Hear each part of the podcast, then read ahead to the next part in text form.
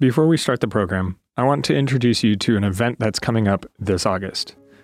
The Loma Linda Institute of Worship is offering a worship leadership certificate to help leaders and pastors take their congregation's worship experience to the next level. This August 9 through 12 event will include presenters Randy Roberts, Adriana Pereira, Nicholas Zork, Wayne Buckner, Richard Hickam, and more, and provide the opportunity to perform on stage with Steve Green and the Heritage Singers.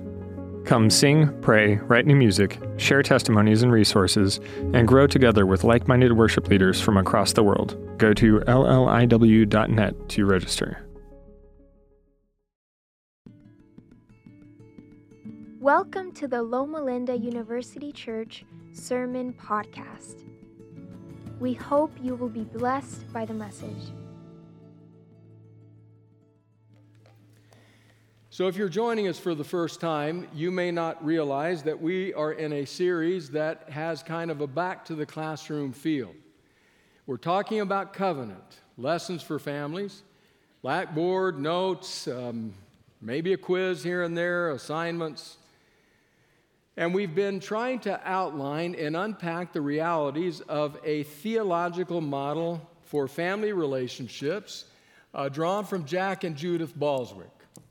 So we're going to start with a quiz this morning, and it's just going to be a verbal one. I'm not going to have you go to your phones just to save a little bit of time. But there are four theological themes that run throughout this model. The first of which is Class, class. Four theological themes, the first of which is covenant. Beautiful. So somebody has been listening. All right, so covenant. The second theme is grace. Absolutely right. The third one is empowerment. You're with me so far. And then finally, the last one is intimacy. Exactly right that these are descriptive of the way that God interacts with His family, the way God treats His family. And if we experience that in our relationship as members of God's family, then we then seek to carry that out in our families. Our question today is what is the next step?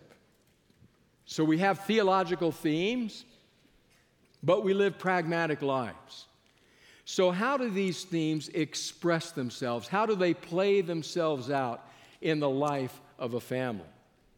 I'm going to give you a quick roadmap of some of where we'll be going in the coming weeks, including today. Now, understand what happens in the coming weeks is going to be a little bit like a bus tour. There will be some destinations where we stop, we all get off the bus, and we wander around and we take it all in and we understand it well before we get on the bus and leave. Other ones will say, friends, we're going to slow down, we're going to take a look at this, and then we're moving on. So there will be some elements of both. But the question is, how does, for example, covenant play itself out in your family and mine if covenant is present? One of the best ways, this is suggested by the Balswick, not all of these are, but this one is, is in the area of commitment. Commitment. So that commitment is expressive. The depth, the level, the kind of commitment is expressive of our experience of covenant as a family. Grace, where does grace express itself? Well, we've already mentioned one when we talked about this before, and that's in the area of forgiveness. The ability to say, I forgive you, and mean it and live it is expressive of a grace in the heart. But it's not the only way. Maybe flexibility is another way in which grace expresses itself. Because after all, isn't it true that grace based people forgive, whereas law based people tend to retaliate? Isn't it true that grace based people tend to be flexible, whereas law based people tend to be rigid? So maybe those are two places where grace expresses itself. And then what about empowerment? Could it be that the best place to look for how we do empowerment is in the area of authority? How is authority managed? How is it handled in any given family? Do parents empower their kids by allowing them to make their own decisions more and more as they grow older, becoming in a healthy way the own, their own authority for life, having agency and accountability? And what about spouses? don't truly empowering spouses grant authority to each other to grow and to decide and to change and to develop. And if we're not empowering, then we fight over authority. It's mine, no, it's mine. So that maybe authority is maybe the best place to look for empowerment. And then finally, intimacy. How do we measure whether or not intimacy is present? Now, much in the culture today would say you look into the bedroom to see if intimacy is present. You look into the sexuality of a couple. And there are some good reasons to say that. But it's not the best indicator of intimacy. In fact, I think the best indicator of intimacy is communication. Communication. When you know what's in each other's hearts, when you're able to hear each other that is truly intimate. So, as we move ahead in the next few weeks, we're going to be talking about some of these realities. Some just from the window of the bus, some getting off the bus and spending some time there, such as today as we start with covenant. Covenant, expressing itself in commitment. So, I want to share with you something that I believe about us as human beings. You may differ, but I think I have some evidence for it.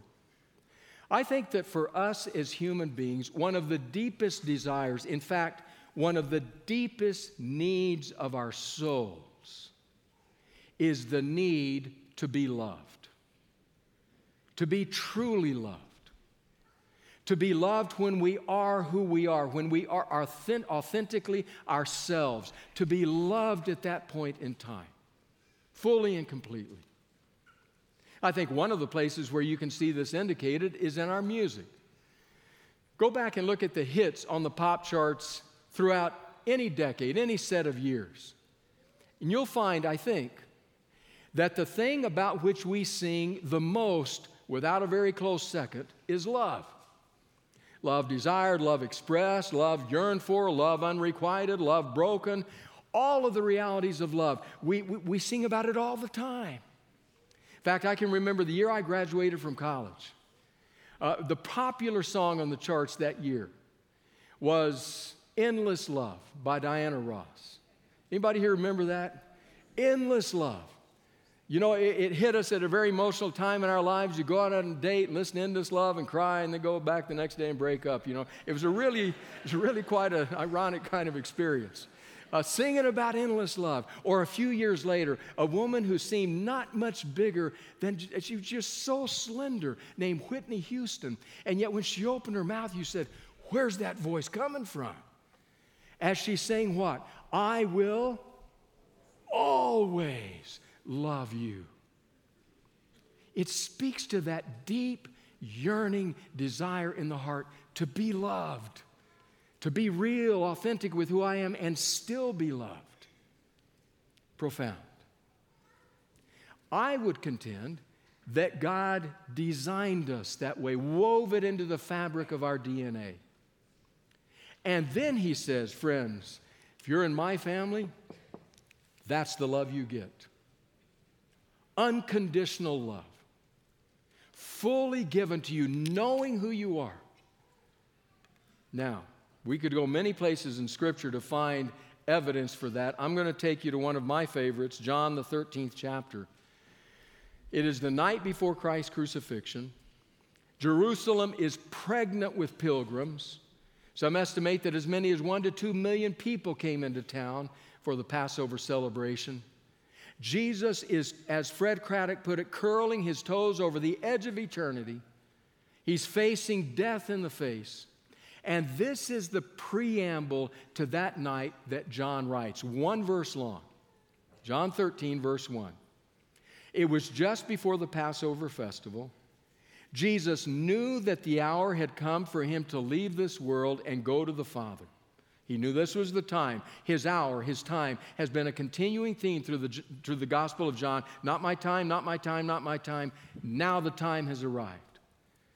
And then notice the next sentence having loved his own who were in the world, he loved them to the end. He loved them to the end. To the last drop of life, the last gasp of air. He loved them to the end. Endless love. Now, some of your Bibles will have a footnote there that will note that there is another way that last phrase can be translated. Was John being intentionally ambiguous? Because both of these are fair translations. The other way it can be translated is having loved his own who were in the world, he now showed them the full extent of his love. He says, Watch what happens next, and you will know the full extent of this unconditional love that undergirds the covenant with my family. And what is that? It is a commitment that leads him to a place called Calvary, Golgotha. That's his commitment. That's how he lives out the reality of his unconditional love. Commitment. So when we have experienced His commitment to us, now the question becomes can we live this out and express it in our lives and in our families? Now that's tough when it comes to commitment.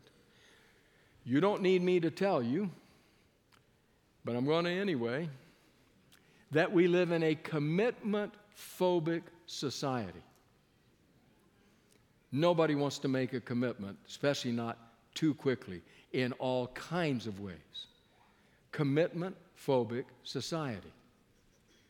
In fact, I, on my computer, I just decided to type in commitment in, on the dictionary in my computer and see how that dictionary would define the word commitment. It gave it two definitions, the second one of which interested me most. Here is how it defined it commitment is an engagement or obligation that restricts freedom of action. Commitment is an obligation or engagement that restricts freedom of action. In other words, the way we would say it here, plainly and simply, is that commitment, whoops, commitment costs. It costs. No wonder we don't want to commit. What does it cost? It costs other options. We live in a world with a plethora of options.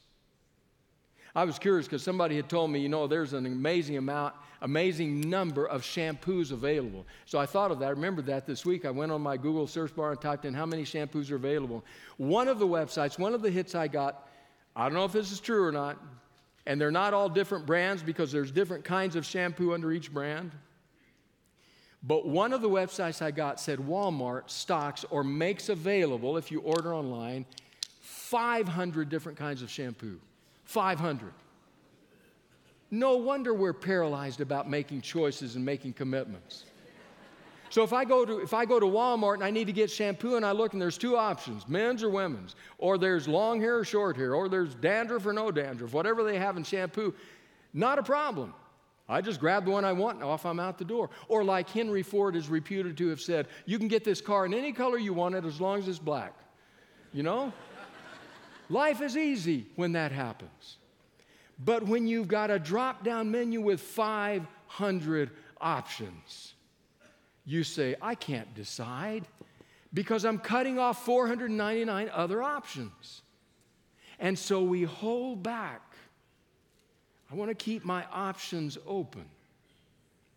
I want to be careful about what I commit to. Now, we've had the wonderful privilege of being here on the Loma Linda University campus for a lot of years, 35 years, in fact. And during that time, I've had the immense privilege to interact with students, hundreds, thousands of them in the classroom and counseling settings, etc. And I have noticed something interesting about Loma Linda. Students will come here. Single students will come here wanting to get a degree and wanting to get a, anyway, you kind of get the picture. And they will sit down in an office and say, This place is brutal. What do you mean? You, no, nobody wants to commit. Why not? Because there are so many options. Nobody wants to commit. Because what did our definition say? It's an engagement or obligation that restricts freedom of action. In other words, once you get married, probably not a good idea to date around. It restricts that freedom of action. And so people are saying, well, I need to find out before. Nothing wrong with that.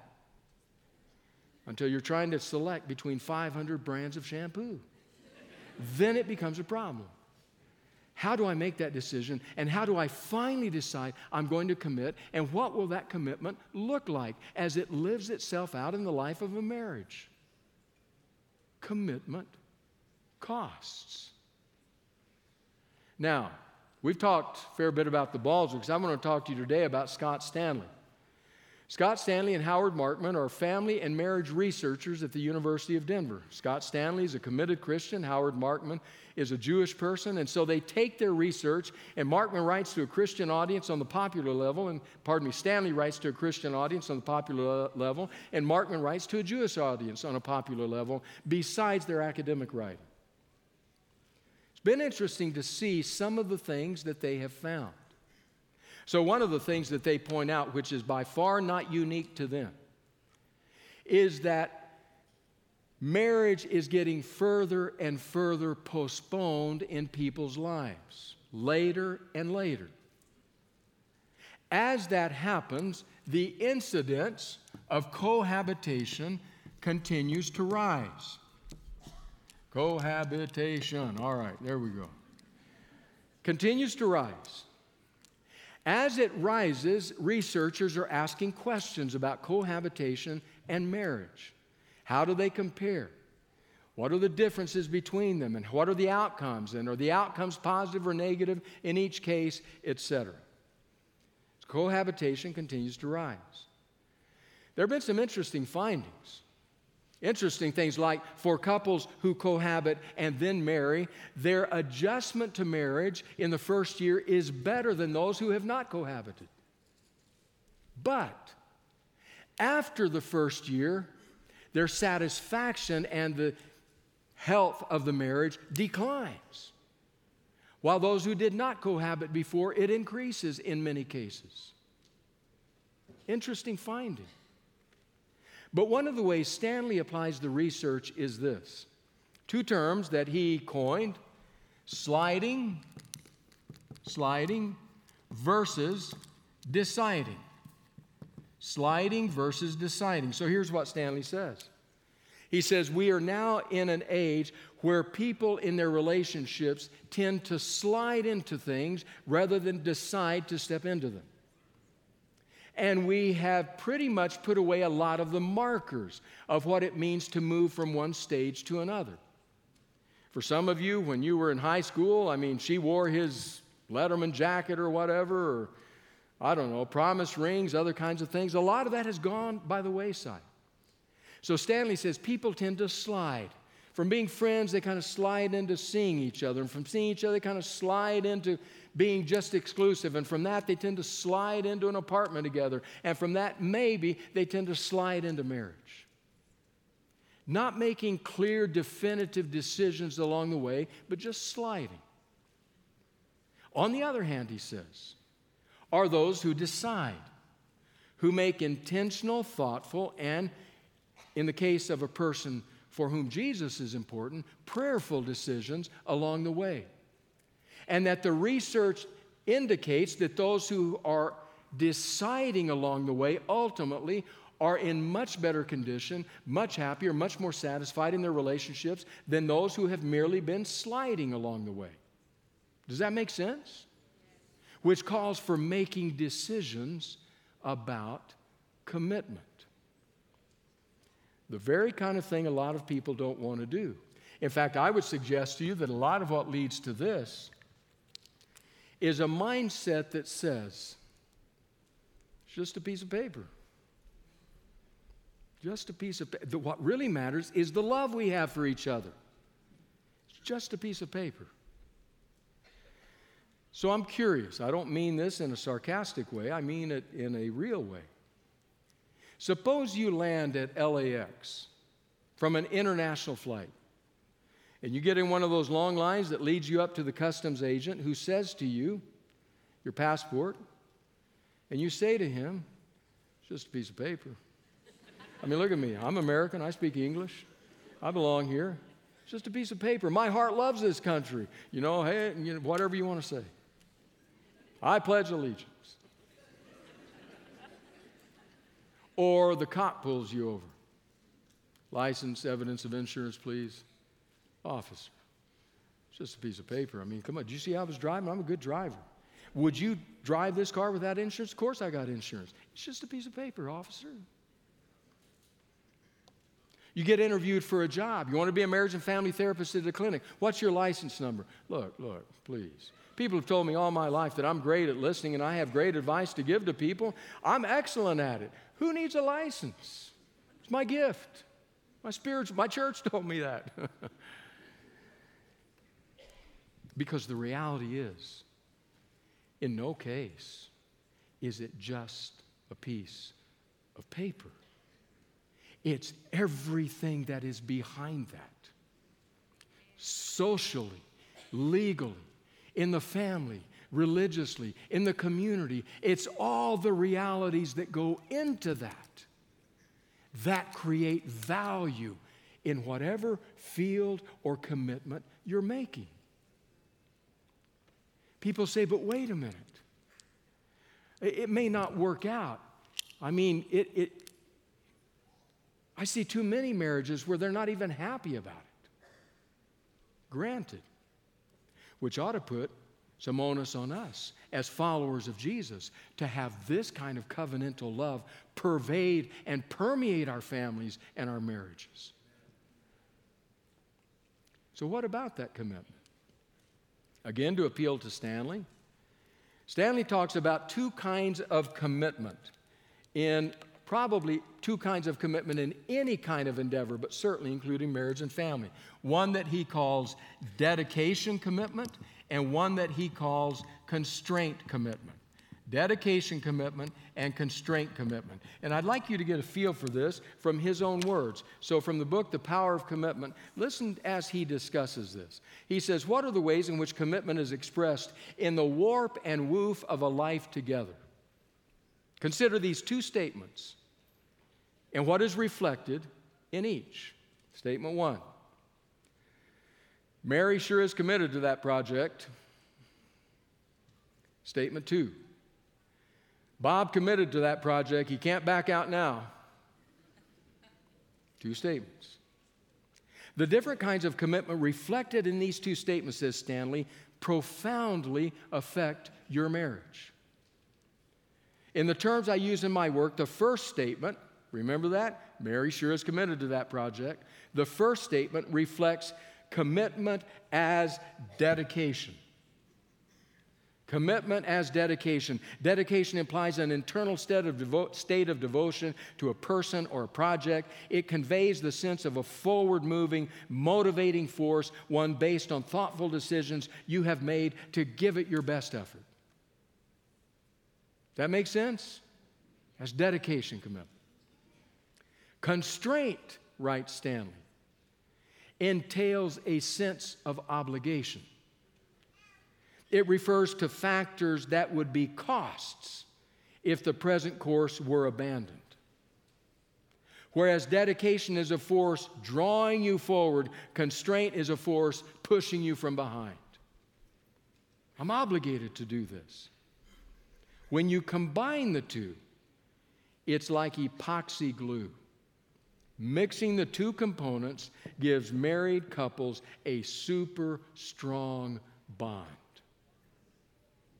In other words, dedication and constraint are a part of any meaningful commitment we make, including marriage.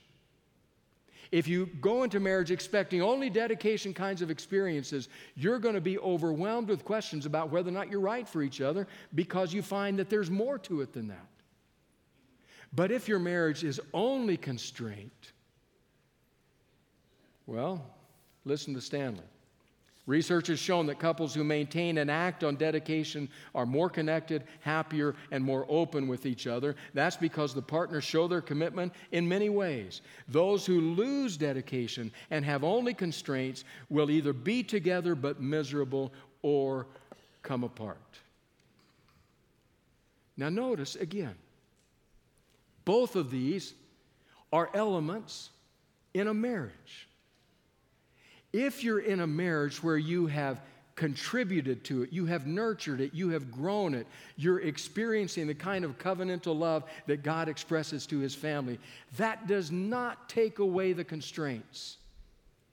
You still have the constraints obligation to spouse, obligation to children, obligation to community, or whatever else there is. That's still there. But when this is the kind of love you experience, that doesn't really matter. However, when the love has died, these can become overwhelming, become all you can see. They're both present in healthy marriages, and they both are likely, but certainly constrained, is present in marriages that struggle. So, what do we do? How can we help address some of those realities? One more piece from Stanley. Stanley says when it comes to making commitments and living out those commitments in marriage, it is utterly important that marriage partners feel safe. Safe. Now, one way that that safety is key is physical safety if you feel threatened, intimidated, if you have been harmed, there is no way you can work on a marriage. If that describes you today, please leave this place to get help. To leave that situation. You cannot live in the context of something where you are physically afraid.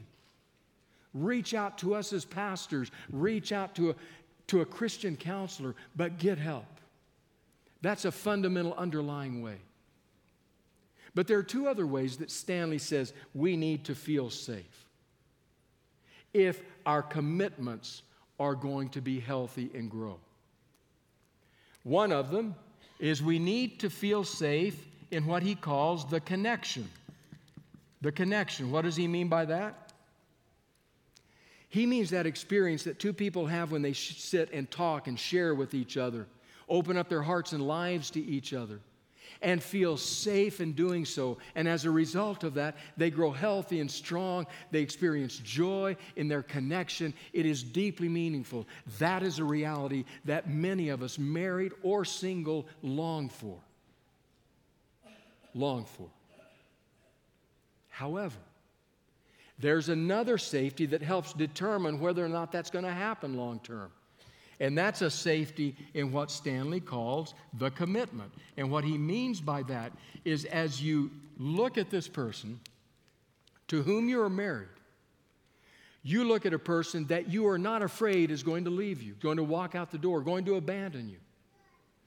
You realize we have a future together. We're both on board. We're both contributing. I'm safe in this commitment. And Stanley says it is only in a longer term relationship as we feel the safety of that commitment that we then can come to know the joy and safety of the connection. Because if we have questions, is my spouse going to leave? Is he cheating on me again? That shuts down anything connection wise. We cannot be intimate with somebody we're afraid is about to walk out the door. So commitment undergirds it all. And yet, commitment costs. And that makes us commitment phobic. In fact, New York Times, just in case you're wondering, not a religious journal, Modern Love College Essay Contest, May of 2017. One of the finalists, college senior Lauren Peterson. Ms. Lauren Peterson met Michael on a dating app where women make the first move. She wasn't looking for a relationship, let alone for love. She wrote, Everything about us was temporary. We would talk a little, watch a little, and then go to bed. In the morning, I would zip up my coat while he asked. Heading out, I would nod and say, Thanks for the toast. There was a rhythm to it. Monday night, pack my bag. Tuesday morning, walk home. Then she broke the rules. She expressed that she wanted something more. She writes, I started daydreaming about how the moonlight trickled in while he played me his jazz records, how he chuckled and buried his face in his hands after I explained my odd internships, and how he held up a picture of his family and described each of his brothers. For a second, my future brimmed with Michael. His records, his quiet demeanor but abrasive sense of humor, his shamelessness in recounting the time he was struck with food poisoning at a hostel in San Francisco. I wanted more. She texted him, and then she writes, Then another text appeared. It's just that I'm apprehensive about the commitment. When I clarified that I didn't expect a long term commitment with our coming graduation, he expressed his real concern in one word monogamy. I wanted to leave the game behind and develop something special with Michael, if only for a short time. Yet Michael hesitated. It struck me that the fling was dead. She concludes on a sad note. A mere, a mere six weeks after our first date, we were over. I'd broken the rules. My glimmer of expressed affection had led to a fatal imbalance in the game. Feeling a little dispensable, I opened Bumble to pause my account. A notification flash indicated that I had been right, right swiped by a few people.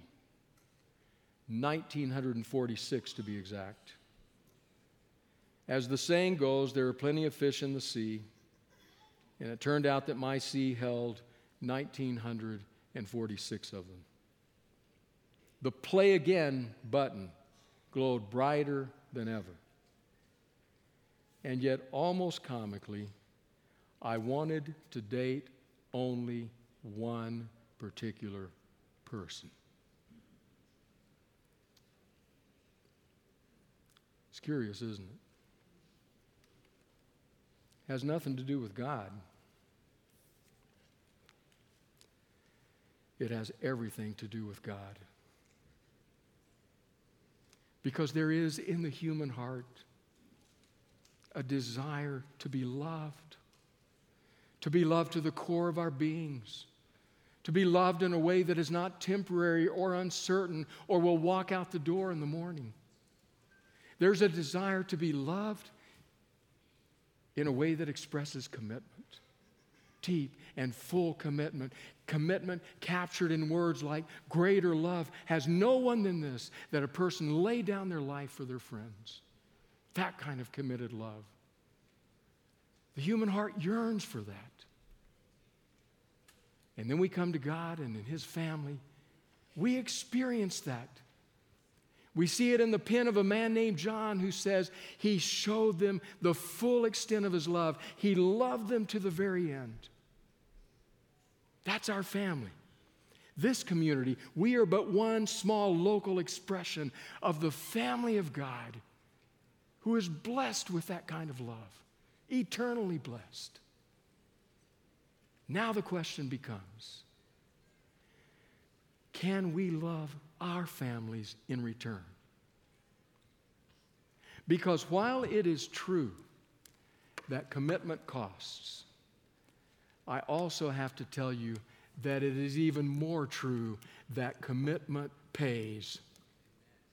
Commitment pays rich dividends. Commitment pays intimacy and security and companionship and the ability to rest at peace in a relationship.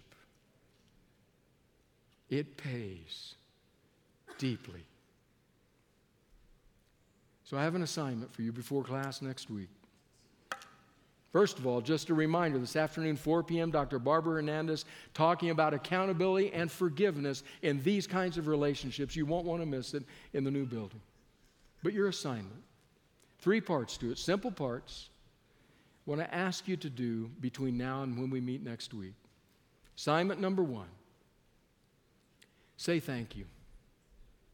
Say thank you to a person in your life. Could be a parent, could be a child, could be a sibling, could be a spouse Say thank you to a person in your life who stayed with you through the times of constraint. When it was dry and dusty and a desert, when you wondered if you were going to make it, and yet they were there, they stayed with you, say thank you to them. You stayed with me through those times, and I want you to know how much I appreciate it. Thank you. That's the first one. Say thank you. Second one, with somebody parent, child, sibling, spouse. This week, take one act, make one choice to act in some way that expresses that dedication kind of commitment. Go on a long walk and talk. Sit and hold hands while you watch a favorite show. Go down and watch the sunset on the beach. Or if you can do it financially, go spend a weekend away together. But do something this week that feeds, that nurtures the dedication kind of commitment, either in your family or in your marriage. Say thank you. Take one dedication act. And the third one, say thank you. Say thank you to the one who has loved you with an everlasting love, whose covenant commitment to you was best shown at Calvary. Say thank you to him and say, please, let me live in the overflow of that love, that I might then be able to share that with the people who mean the most to me say thank you, act in a dedication way, and say thank you. In fact, let's say thank you right now. God of grace, when we consider your love, when we consider the cross, all we can say is thank you. In Jesus' name, amen.